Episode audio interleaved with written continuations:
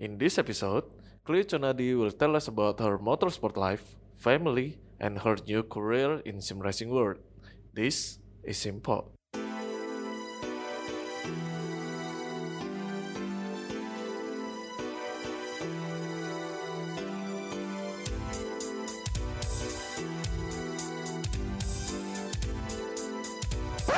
Hey, stop. You listen. This is SimPod. Oke, halo Clio. Halo. Widih. Ini beda banget sih, biasanya kalau gue nyapa halo gitu, biasanya cowok halo gitu. Sekarang cewek, ya kan. Ini mungkin pembaruan ya, penyegaran untuk podcast gue sendiri. Suaranya okay. Gue dalamin aja. Widih. Jangan pakai efek ya. Clio, gimana kabar lo? Baik, alhamdulillah. Alhamdulillah. Wah. Salah ya. Clio, lo lagi sibuk apa sekarang? Akhir-akhir ini. Sibuk apa? Ya, tahu sendiri lah, Dok. Gue ngapain. Ya, okay. Ya mostly ya sekarang full time di JMX sih. Bantu-bantu. Lo sebagai manajer di JMX? Kalau di tim racing teamnya ya sebagai manager, tapi as a business lebih kayak operations manager gitu kali, operations director kind of. Oh, COO gitu ya? Jatuhnya iya. Jatuhnya ya. Oke. Dan mungkin lu boleh perkenalan diri ya kan, karena kelihatannya banyak orang yang kepo sama lu gitu. Dan iya. Oh parah pak, namanya juga kalau udah perempuan masuk otomotif kan mayoritas kaum Adam ya. Ketika ada kaum Hawa tuh, wadah, apakah ini jodoh saya gitu kan. Coba lo perkenalkan diri lo ya ke pendengar kita. Perkenalan diri, waduh. Ya nama gue kayaknya masih sampai kayak gitu sih, Dok. Ya bebas. Lu mau perkenalannya kayak gimana? Apa yang pengen lu bahas? Coba. Ya basically gue pertama kan diajak masuk sama Presley ke Gionex tuh, menurut gue mungkin karena background gue di kuliahan gitu kan.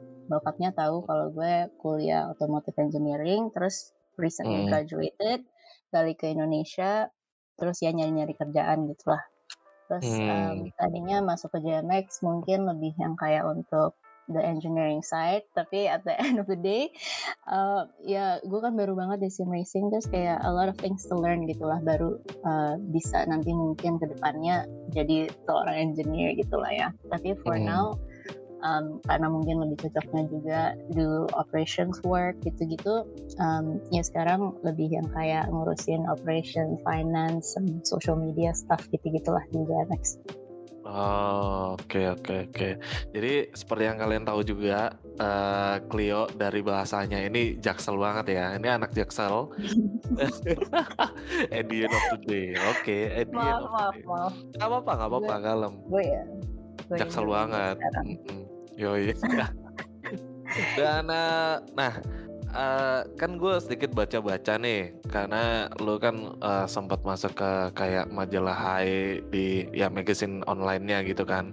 Tempat lu diwawancarai bahwa lu itu masuk ke otomotif itu gara-gara ya dari bokap lu sama kakek lu, bener gak sih?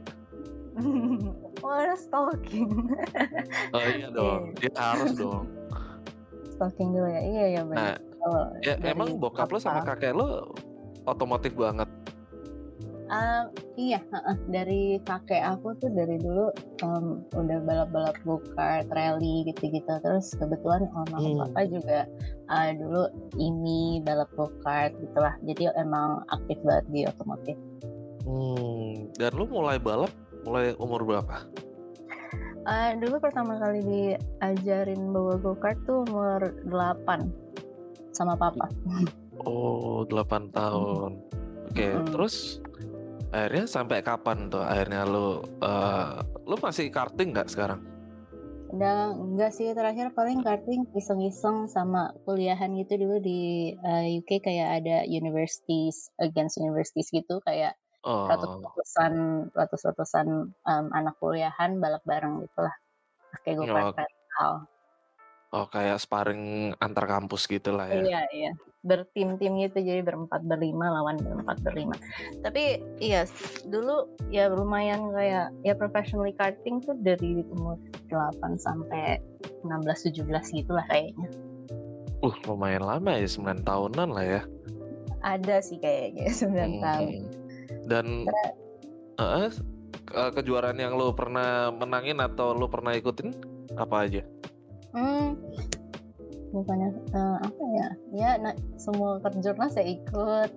Terus ada balap-balap namanya ACOP itu Asia. Terus kejuaraan nasionalnya Malaysia juga ikut. Terus paling apa ya, yang terakhir tuh sempat ikut CIK FIA Karting Academy. Itu yang ya di Eropa gitulah. Ini khusus wanita atau lo join ya campur aja gitu? Kan ada tuh yang setahu gue FIA yang ada yang khusus wanita tuh. Dulu kalau lu yang campur. Dulu kayaknya nggak. Dulu semuanya campur. Iya sih ya, campur ya, benar-benar. Dan terus lu juara yang mana aja nih? Kan banyak banget tuh yang lu ikutin. Lu pernah ya podium lah. Ini malah tuh juara juga apa-apa. Itu yang mana? Kebanyakan ya kalau ke jurnas. Ya lumayan sering lah podium. Terus kalau kejuaraan yang kayak di Malaysia tuh sempet kayaknya dari berapa ronde ya, 6-7 ronde tuh overall kalau nggak salah ketiga. Terus dulu sempet balap Isom juga karena mungkin dulu nggak gitu rame kali ya. Jadi lumayan sering juga naik podium pas Isom. Oh, lu di Isom kelas apa? Dulu kalau nggak salah kelas Rising Star ya. Rising Star, oh yang jazz, oh yang iya, jazz. Mobil lu yang putih biru nomor 17. Lo lebih hafal dari gue lihat. Iya, oke, jadi lu sempat balapan di Isom juga, Rising Star tahun berapa tuh? Udah lama banget sih kayaknya 2012 atau 13 gitu. 2012, masa SMA? Astaga, SMA blocks. Oke. Jadi dari situ lu akhirnya demen, memang lu demen otomotif atau karena arah orang tua nih sebenarnya? Gimana ya, kalau udah kayak suka dan kebiasaan dari kecil, jadi akhirnya kayak ya mikirnya mau kuliah itu aja. Udah yang paling kenal, paling deket gitu sama gue, kayak ya udah sekolah otomotif aja. Oke. Dan itu bukan paksaan sama sekali ya, maksudnya dari orang tua kayak udah lu otomotif aja gini apa gimana? Enggak. Kalau ya, orang tua gue bebas sih orangnya. Oh, bebas. Apa aja. Lu emang berapa bersaudara sih, Clio? Gue berempat. Gue ketiga, anak ketiga. Lu anak ketiga dari berempat bersaudara. Oke. Iya. Dan semuanya otomotif apa gimana nih, kakak lu sama adik lu? Malah semuanya ambil kayak kulineri gitu, semuanya tukang masak, cuman gue doang yang nyasar. Oke. Yang kakak lo pasti ada cowok? Kakak cowok. Oh, cowok cewek. Terus adik lo? Cowok. Oke, semuanya F&B. Iya, kalau kakak-kakak sama adik semua sekolah kulineri, kuliah hospitality gitu. Oh, lebih ke hospitality, bukan jadi chef ya? Chef sih mereka. Chef ya. Oh, oke. Dan mereka udah berkarir di mana kalau boleh tahu? Kakak gue yang paling tua di Bali, yang kedua tuh kuliah di dulu kuliah di Sydney, sekarang udah kerja di sana jadi chef juga. Terus adik aku masih kuliah ambil ya culinary studies juga di Sydney juga. Pada ikutan Master Chef Australia juga nggak? Belum selevel itu mungkin. Belum. Kirain ya kan mau ngalahin si Raymond Purnomo tuh. Iya, bukan Arnold ya. Arnold kan kakaknya di sini ya kan. Oh. Oke, tapi apa ya?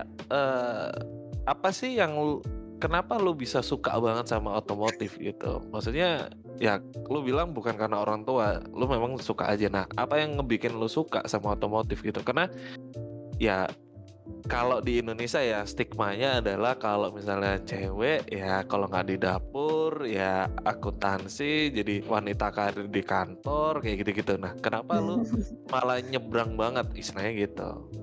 Nggak tahu sih, mungkin dorongan kayak komunitas juga ya, kayak dari kecil punya teman-teman community-nya kayak di otomotif gitu, terus orang-orangnya ya seserk-serk gitulah pokoknya. Jadi ya mungkin emang nyamannya sama dunia otomotif gitu. Terus emang jujur suka sih, kayak nggak ada paksaan sama sekali, kayak gue bisa aja kuliah apapun gitu, tapi emang gue lebih milih untuk kuliah ya kayak mesin-mesinan gitu lah.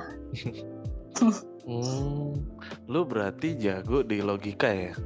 Soalnya kalau nggak salah nih, kalau lu teknik kayak permesinan, matematika lu tinggi nih nilainya. Wah, kalau matematika jujur enggak sih. Gue aja tadi disuruh Presley bantuin masuk apa ujian kuliah aja hancur banget matnya. Oh gitu. Iya. Oke. Kalau belajar bisa sih, tapi kalau natural gitu nggak pinter. Nah, kalau di kuliahan itu kan ada penjuruan gitu ya. Nah, lu ngambil apa?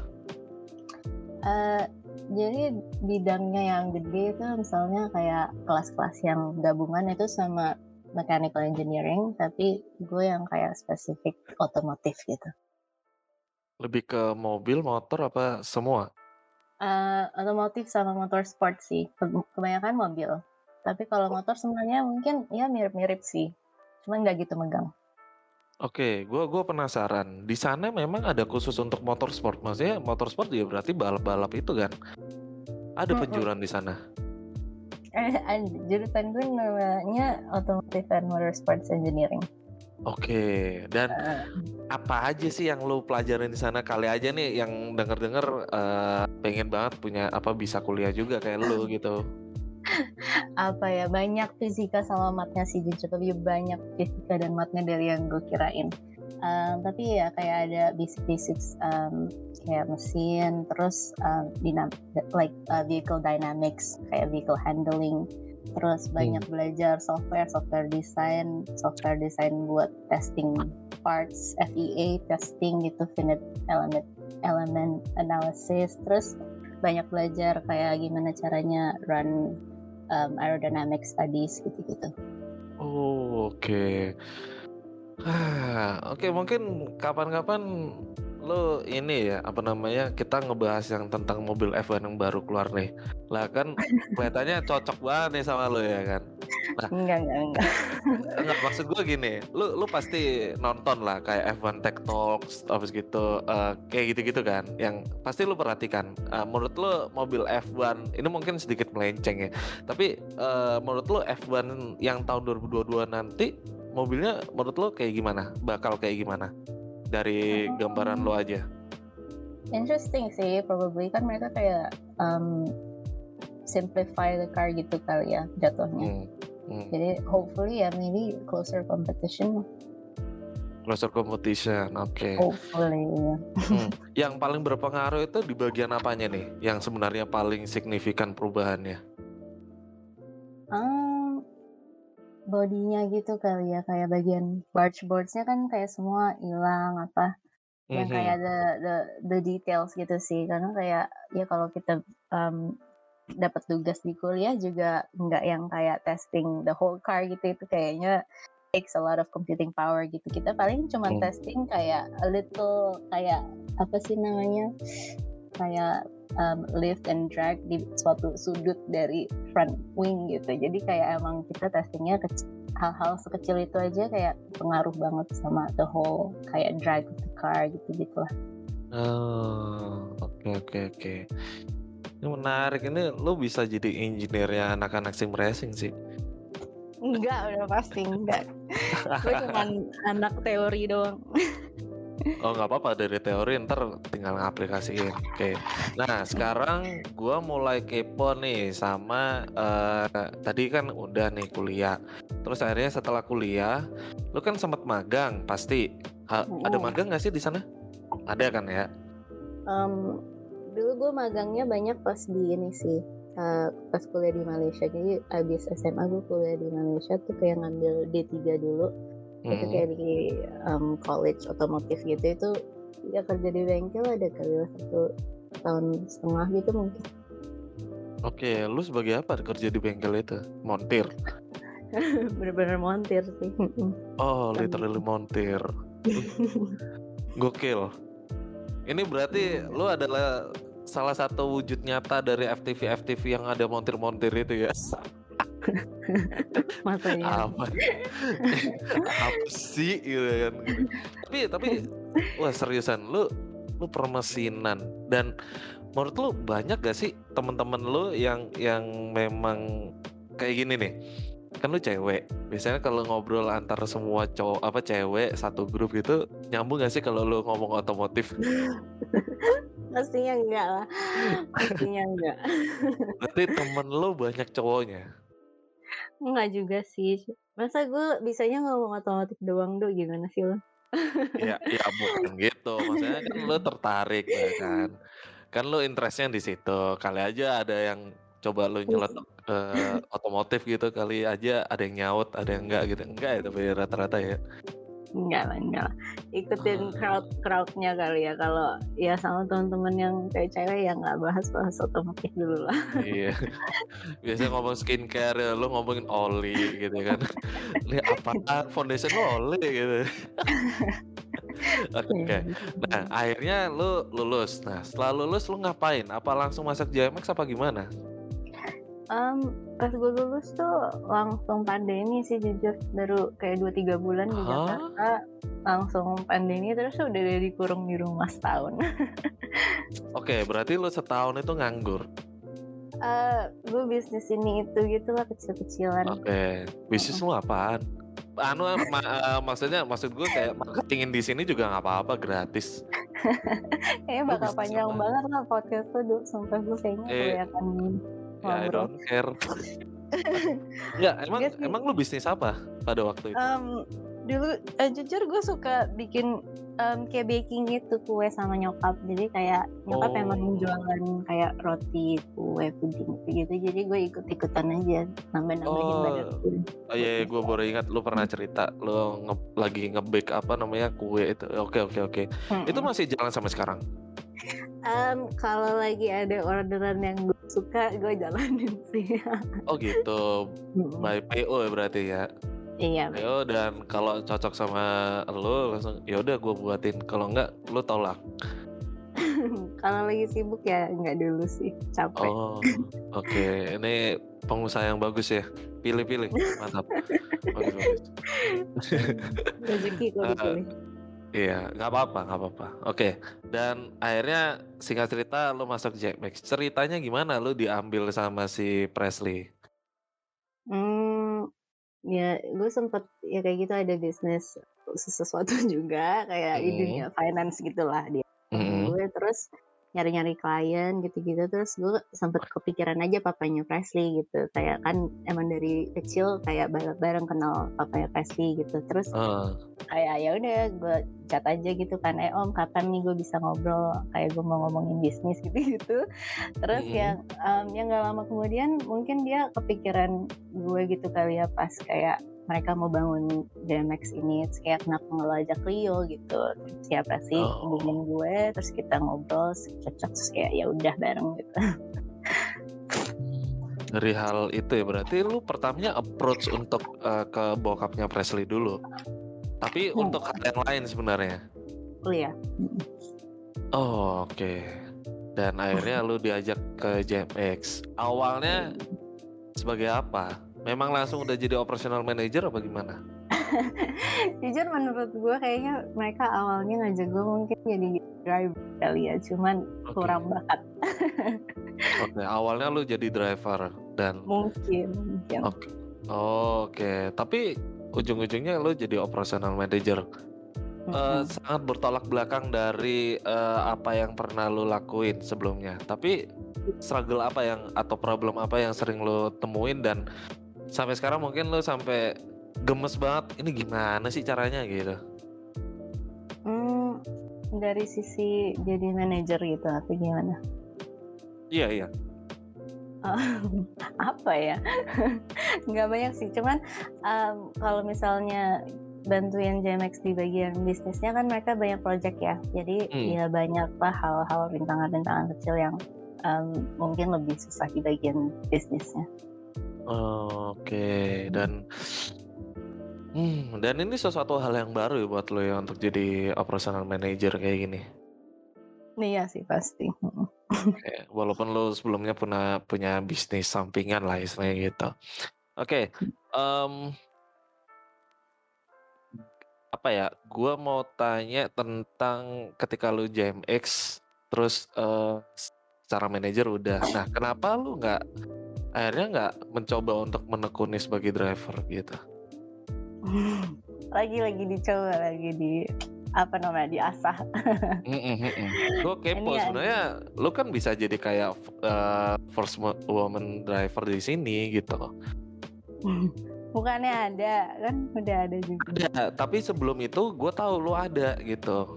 Oh, mau sih jujur. Ini lagi iseng-iseng kayak mau ikut qualifiersnya IRL gitu. Soalnya kan anak-anak JMX pada ikut, jadi ya gampang gitu lah. Udah tinggal gas aja, tinggal diajarin gitu.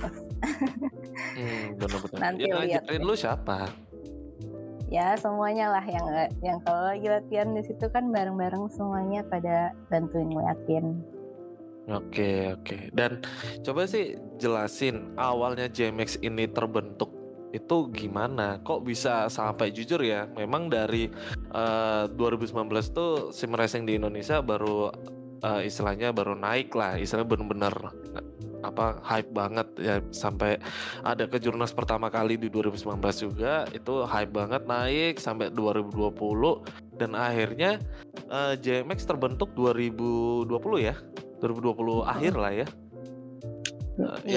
Semester kedua adanya JMX Phantom. Nah ini awalnya terbentuk JMX Phantom ini gimana? Coba lu ceritain sedikit deh.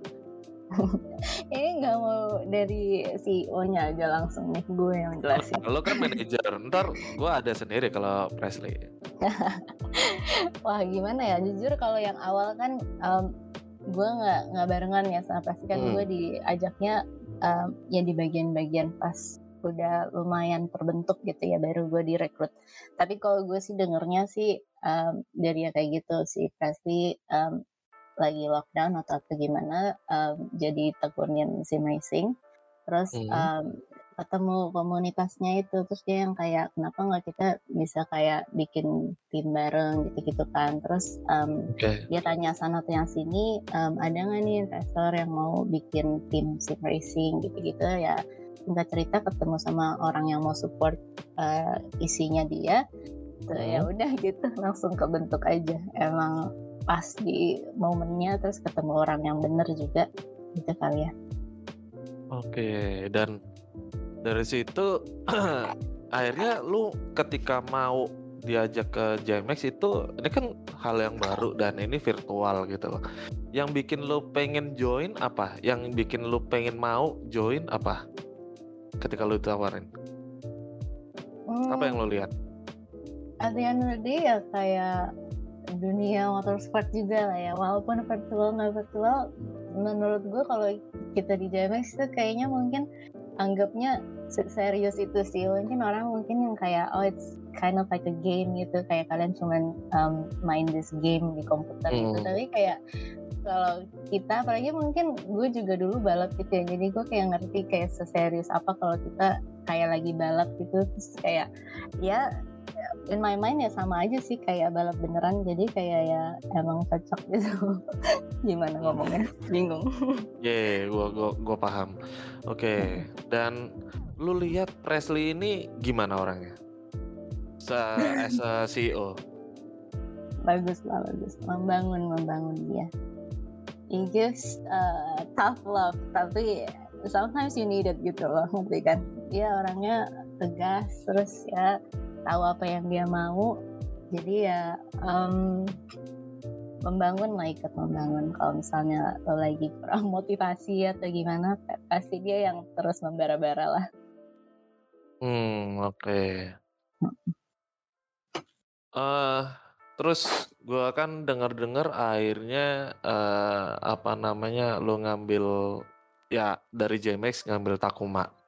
Nah gue gue pengen tahu Takuma itu kan dia as a manager juga ya di untuk khusus JMX Junior ya. Iya benar. Nah oke. Cerita awalnya Takuma bisa diambil itu pemikirannya apa tuh?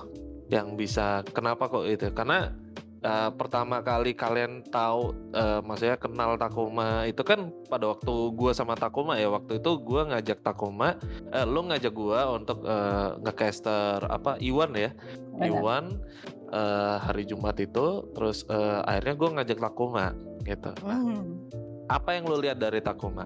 Gue kepo sih sebenarnya. Apa yang spesial dari karakter lore itu ya kan? Kalau itu mungkin emang match made in heaven kali ya, gimana ngomongnya. Jujur kita ngomongnya sih nggak yang kayak ngambil gitu ya. Mungkin kayak memang kesempatannya di situ gitu, tawarin opportunity, terus emang dia mau, terus cocok. Jadi kayak dia ikut gabung. Tapi kalau menurut gue sama Presley sih kayak gimana ya, anaknya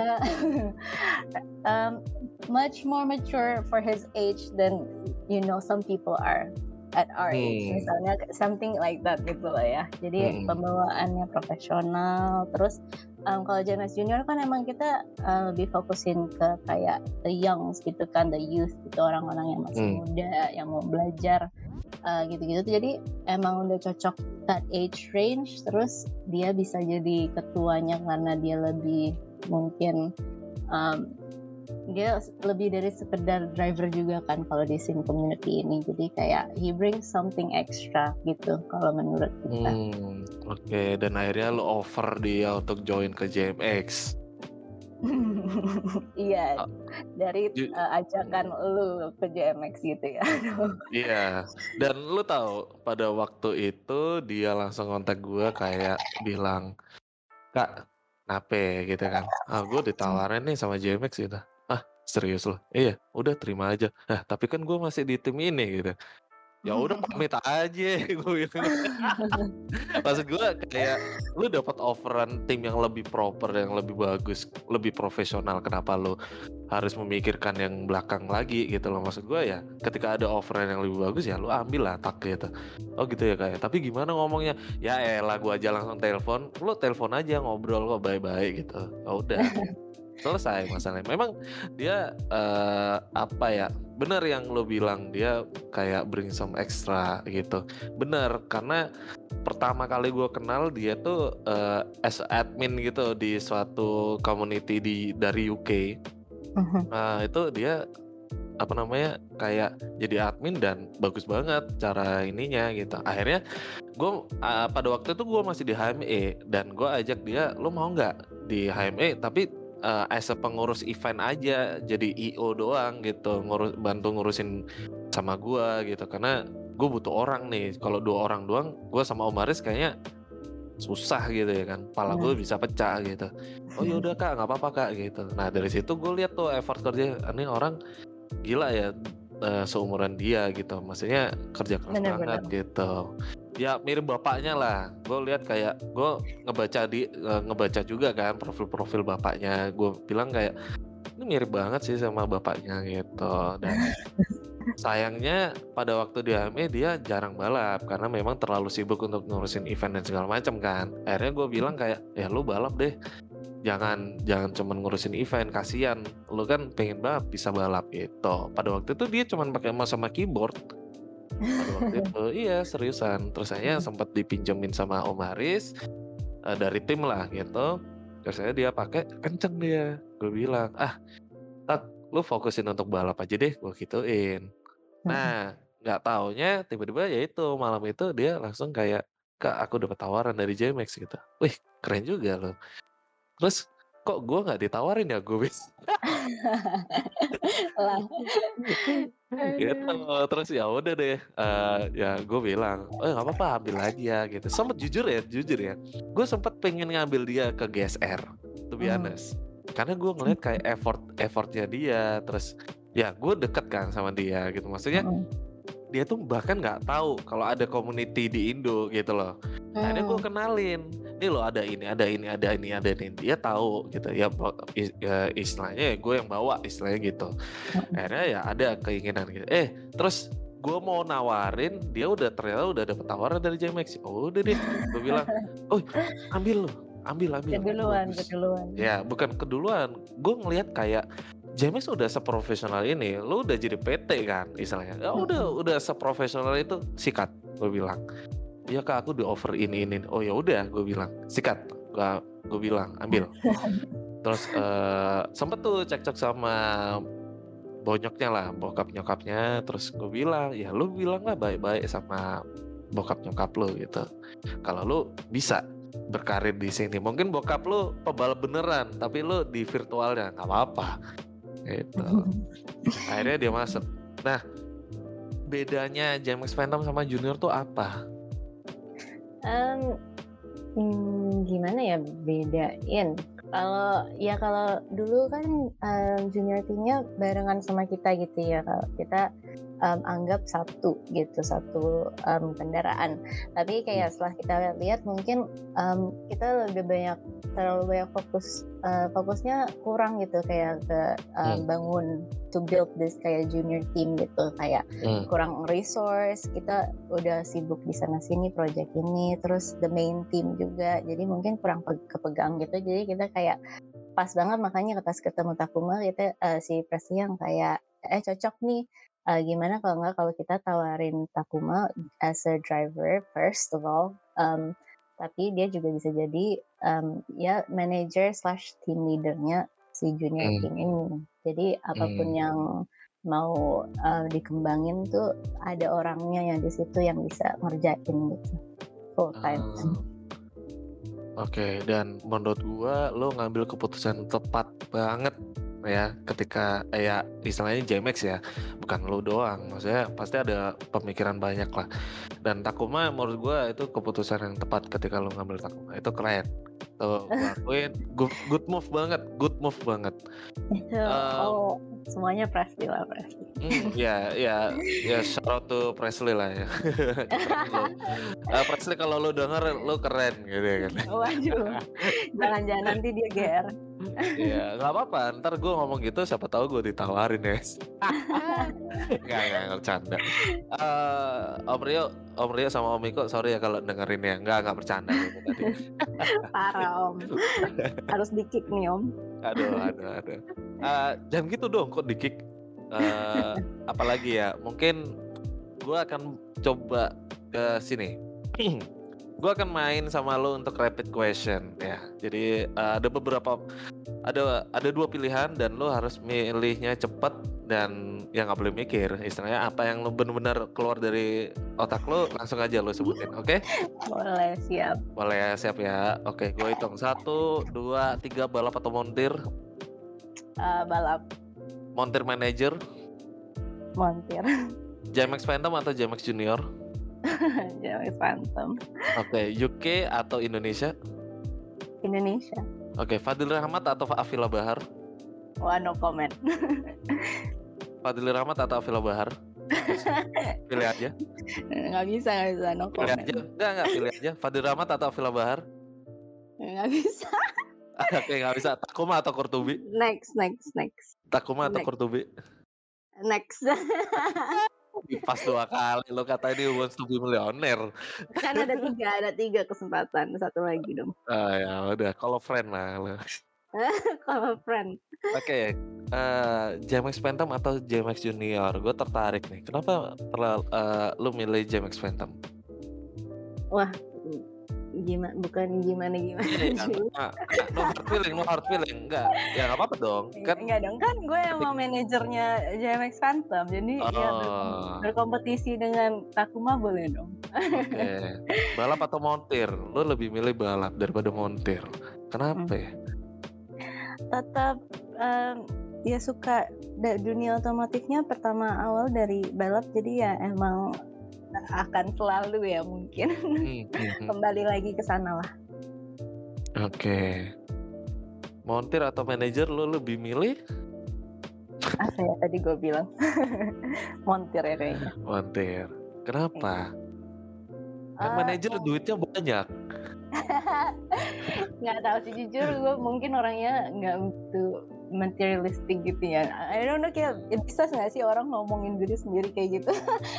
Boleh lah, bebas lah. Gue lebih suka kayak works yang kayak keterampilan tangan gitu.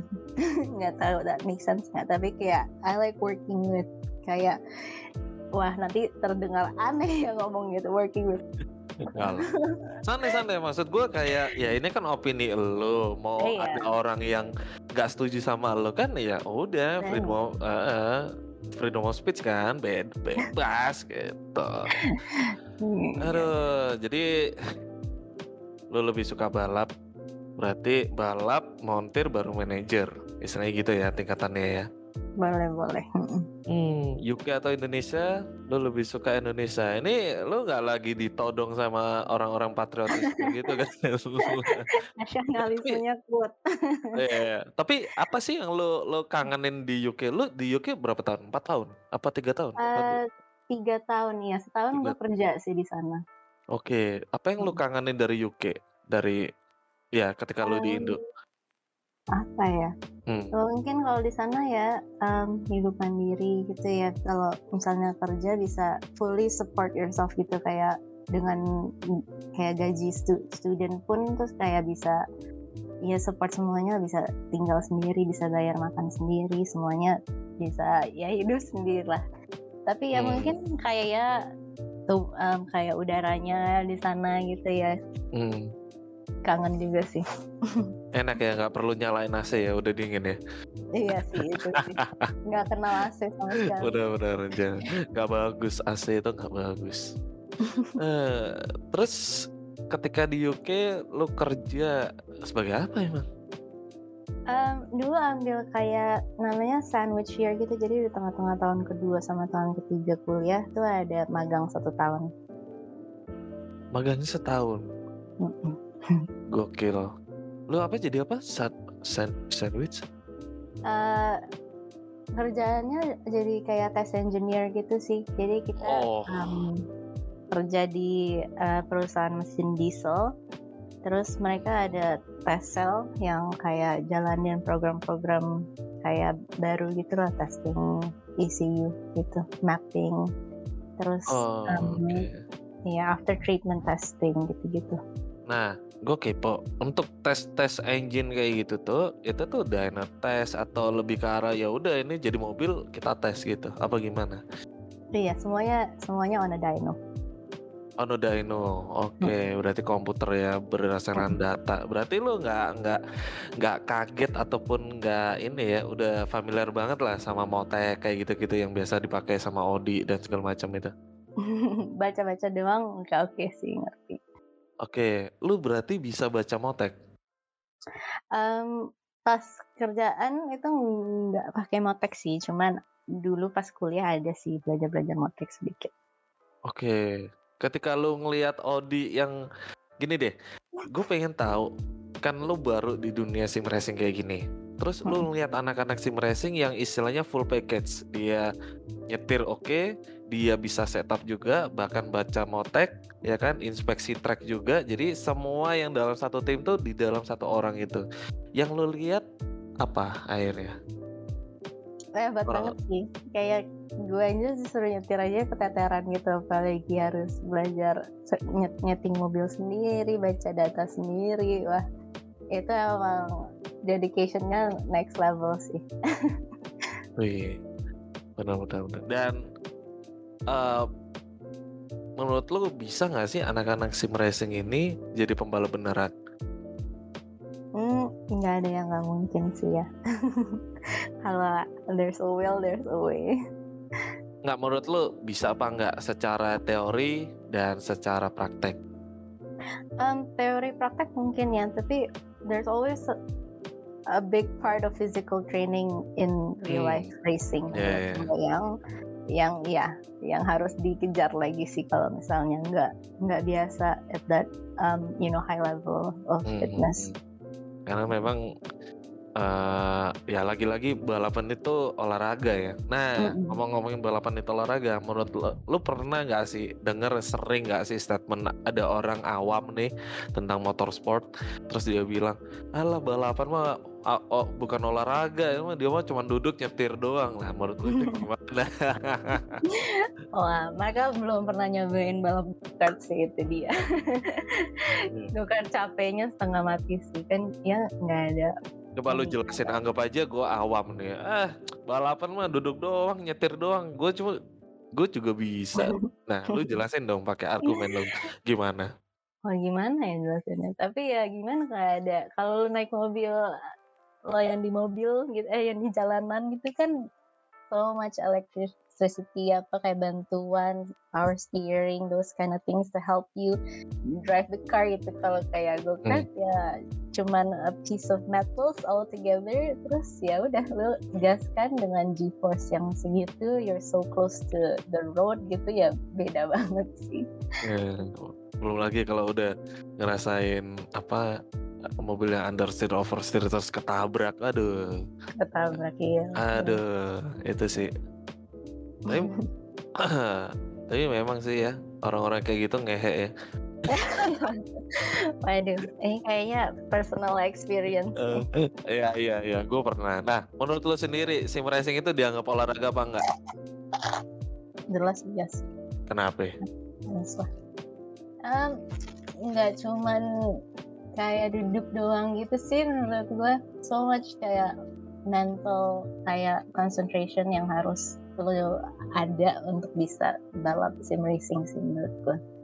Kayak simply kayak duduk dan kayak nyetir aja, it doesn't cut it gitu. Kayak lo, kayak gue gitu misalnya jarang bawa gitu, kayak baru 2-3 lap gitu aja udah kayak ngeblank gitu, kayak udah gak bisa konsentrasi gitu. Tapi kayak kalian yang bisa balap terus-terusan ya berjam-jam, terus kayak in full concentration terus-terusan, itu another thing sih, susah sih kayak gitu.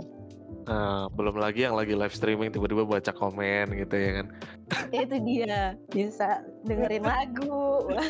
Lah ya, itu gokil sih. Ada emang di anak JMX yang kalau nyetir, oh iya sih, Odi ya dengerin musik ya dia. Iya. Dan dia selalu dengerin Slipknot tuh. Iya, heavy metal gitu ya. Iya. Makanya gue kaget juga kan waktu pertama kali di Discord gue lihat kayak, loh kok profile picture-nya ini ya Slipknot ya, lo demen Slipknot gitu. Iya dok, lagu-lagu gue gini lah. Ayo coba gue pengen tahu playlist lo ya kan, playlistnya dia. Terus gue pakai ini playlist gue kayak gini. Lah, kok sama dok ngomong gitu? Iya. Ya udah. Kita sama-sama anak menyetal ternyata kampret iya. Ya waktu yang di Iwan itu kan gitu dia. Iya. Kenceng banget bos gitu, gue bilang. Makanya Presley waktu ngomong kan, hah? Gitu kan. Lu musiknya kekencangan bos, ya kan. Odi kalau suaranya nggak kedengeran. Nah, makanya tuh. Odi kalau lu dengerin ini, Di, mungkin lu bisa pelanin dikit ya suara musiknya ya. Enak sih, bener. Bikin lu headbang tuh, Pak. Kalau lagi balapan, serem bos. Gue mau balik ke... mungkin gue mau tanya gini. Ini mungkin udah di akhir-akhir ya, di akhir-akhir segmen. Gue mau tanya bahwa Clio 5-10 tahun lagi, menurut lo JMX akan bertahan apa enggak? Dan kenapa? Pastinya kalau I'm in this industry harus bilang pasti akan tetap ada sih. Oke. Karena kenapa? Ya just from seeing how much capital flow yang ada di sports ini, kayak you know that ya it nggak mungkin tiba-tiba hilang sih menurut gue, pasti tetap bakal growing terus. Dan pertanyaan kedua adalah 5-10 tahun lagi, apakah industri sim racing di Indonesia itu akan membaik kalau lihat dari sekarang? Dengan sekarang, kayak dari awal join sampai sekarang aja menurut gue udah ada perbedaan banyaknya gak sih? Kayak mulai terbentuk tim-tim lain, terus lebih banyak minat gitu lah. Jadi ya pastinya udah ikut growing lah.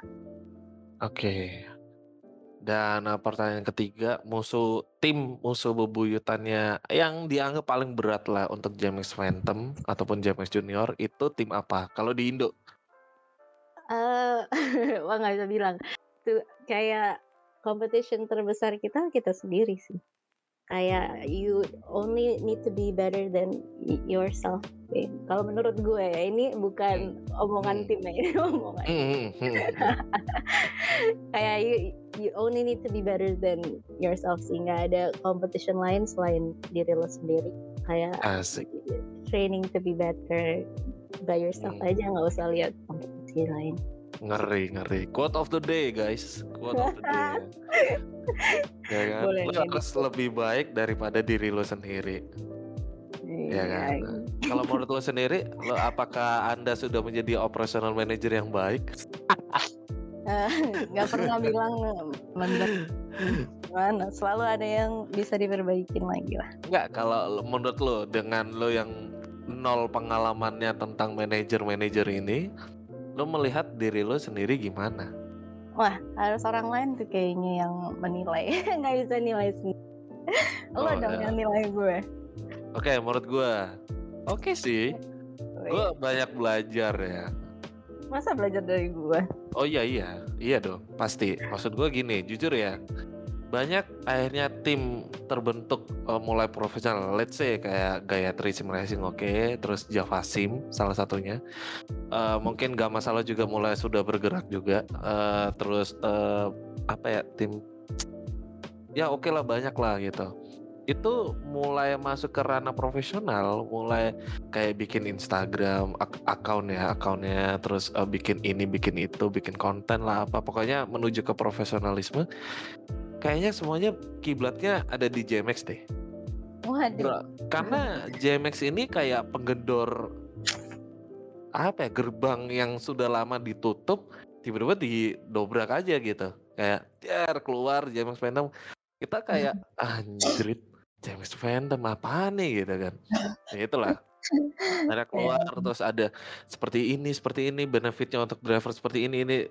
Kita ya itu bukan rahasia umum lagi. Gitu kan, udah tahu semua dan melihat kayak gila. Akhirnya banyak tim-tim di Indonesia yang mulai muncul dan mulai masuk ke profesional gitu loh. Salah satunya Jafa Sim. Ya kan? Ya lu lihat sendiri. Bagus sih menurut gue. Kayak ya lu nggak bisa jalanin industri ini sendiri juga. Lu mau jadi tim paling baik tapi lu sendiri nggak ada guna sih menurut gue. Jadi ya the more people coming towards this, kayak ya kiblat ya lebih baik juga buat semuanya. Dan thank you banget buat bokapnya Presley ya yang bikin JMX, dan juga investornya juga thank you banget udah ada keinginan untuk bikin tim e-sport sim racing ya, khususnya itu profesional. Akhirnya kita terbantu loh dengan itu, serius. Kita terbantu dengan itu dan ya sorot tuh Presley sama bapaknya. Keren sih. Keren. Iya. If you put kayak kalau lo masukin kayak sebuah resource yang kayak full time cuman mikirin cara ngembangin ini ya mungkin beda kali ya sama. Ya begitu. Benar. Makanya gue bilang ya kayak mungkin kalau nggak ada JMX ya, lu akan tetap masak bikin kue ya kan. Terus Odi akan tetap dengan dunianya dan mungkin dia akan bingung gitu harus memilih balik lagi ke CS atau tetap di sim racing ya kan. Afila mungkin akan tetap berkutat dengan Honda Jazz-nya dengan bapaknya juga gitu ya kan. Lu juga nggak akan tahu Takuma mungkin ya kan, Kurtubi, terus siapa lagi Sergio gitu. Gitu sih. Dan lu mungkin bukan jadi manajer. Lu cuman mbak-mbak biasa yang jualan kue gitu kan. Waduh. Dipanggil mbak dong. Iya. Okay. Terus apa? Cici-cici. Cici-cici oke lah. Oke. Iya. Jangan AI ya, kalau di Surabaya tuh AI. Tahu enggak sih lu? Tahu kayak taci-taci gitu. Lu biasa ngobrol-ngobrol di mall sama komplotannya itu. Iya jeng gitu. Masa iya ai pakai jeng. Ada loh. Lu keseringan main sama mereka sih, Dok? Agak, dulu temen gua waktu gua SD ya, itu mama-mamanya kayak gitu semua tuh. Iya loh, loh, anakku ini loh ini. Ah, udah ngomongin anaknya. Iya dah, gitu. Oke, kita udah ngomongnya udah menjauh dari sim racing nih. Apa ya? 5 sampai 10 tahun lagi. Lu mau jadi apa? Itu sih. Itu personal. Belum ada yang tahu. Ya, belum ada yang tahu. Enggak, lu pengennya jadi apa? 5 sampai 10 tahun lagi yang lu lihat, ya apa yang lu kerjakan sekarang? Itu lu bakal jadi apa? Enggak tahu sih, kalau gue jujur cuman mikirnya enggak tahu ini narrow minded kayak mikir gini, tapi kalau menurut gue sih kayak I just wanna be doing apa yang bikin gue senang aja sih jujur. Jadi ya kalau sampai 5, 6, 7, 8 tahun lagi masih senengnya di sini, passionnya masih di sini, dan pasti tetap di sini. Oke, kira-kira itu akan bertahan lama nggak lo di dunia otomotif ini atau motorsport ini? So far sih it looks like kayaknya sih tetap akan di sini. Oke. Lo ada industri inilah. Iya, siap. Ngeri loh. Ada ya. Ya kalau bukan. Lo nggak pengen bikin JMX woman gitu? Boleh dong, nanti ya diusahakan. Ntar bukannya balapan malah arisan ya? Apa dong, perlu juga itu. Yoi, perputaran duit ya, benar. Investasi. Oke, thank you Clio, waktunya sudah menyempatkan diri mampir ke Sim Center Podcast. Dan lu dengerin nggak sih Sim Center Podcast atau enggak sama sekali lu? Well, first of all, thank you for having me and all. Tapi dengerin kok jujur. Diam-diam ya. Diam-diam. Penggemar rahasia. Sekarang gue tanya, episode mana yang lu suka? Yang terakhir gue dengerin itu yang ngomongin tentang Iko gitu ya. Oh, sama si Ilham yang terakhir. Ya, episode terakhir banget sih itu. Iya. Dan mungkin ya kapan akhirnya gue bisa mampir lagi ke headquarternya JMX? Ya, always open lah. Lo bukannya lagi PPKM? Iya, jujur. Bodo amat ya? Enggak dong. Protokol. Iya, protokol. Prokes mah pasti, tapi mah main aja ya? Iya, bener. BTW itu apa kabar itu minipomnya? Minipom ya bener ya? Pudel. Oh, pudel, sorry. Pudelnya gimana? Masih sehat tuh? 2? 1 apa 2? Baik. Sekarang ada 4 dong. Buset, udah beranak? Enggak, bertambah banyak aja. Oh, astaga. Oh, lucu tuh. Ya kan? Oke. Kira. Ini mungkin ada ini tambahan, tapi lu kira-kira pesan-pesan buat teman-teman sim racing yang di luar sana yang pengen join ke JMX, atau pesan-pesan tentang industri di sim racing di Indo? Paling nggak bisa gue disuruh kasih pesan-pesan apa, nggak ngerti gue. Ya lu ngomong aja. Ya udah, buat teman-teman yang pengen banget punya tim dan pengen banget bisa masuk ke JMX, pesan-pesan lu apa? Pesan apa ya? Keep doing what you're doing. Kalau misalnya hard work, ya pasti diketemuin dengan orang yang tepat. Terus ya pasti ada jalannya lah. Oke. Siap. Itu ya guys, kalau misalnya pengen masuk ke timnya JMX, dijamin sukses gitu. Amin. Iya, dijamin sukses. Effort tim itu 30%, 70% ya lu sendiri. Bisa jadi. Oke, thank you Clio Tjonnadi, ya kan, thank you banget lu udah sempetin mampir di sini. Sibuk banget ini ibu ini ya kan, ibu Clio ini sangat-sangat sibuk ya kan, manajer dari tim JMX. Tim yang salah satu paling besar lah di Indo, yang paling profesional di Indo untuk saat ini. Kita nggak tahu ke depannya, mungkin siapapun bisa bisa aja. Mungkin Evos RRQ tertarik dengan dunia sim racing ya kan, gak hanya Mobile Legend dan yang lain-lain itu.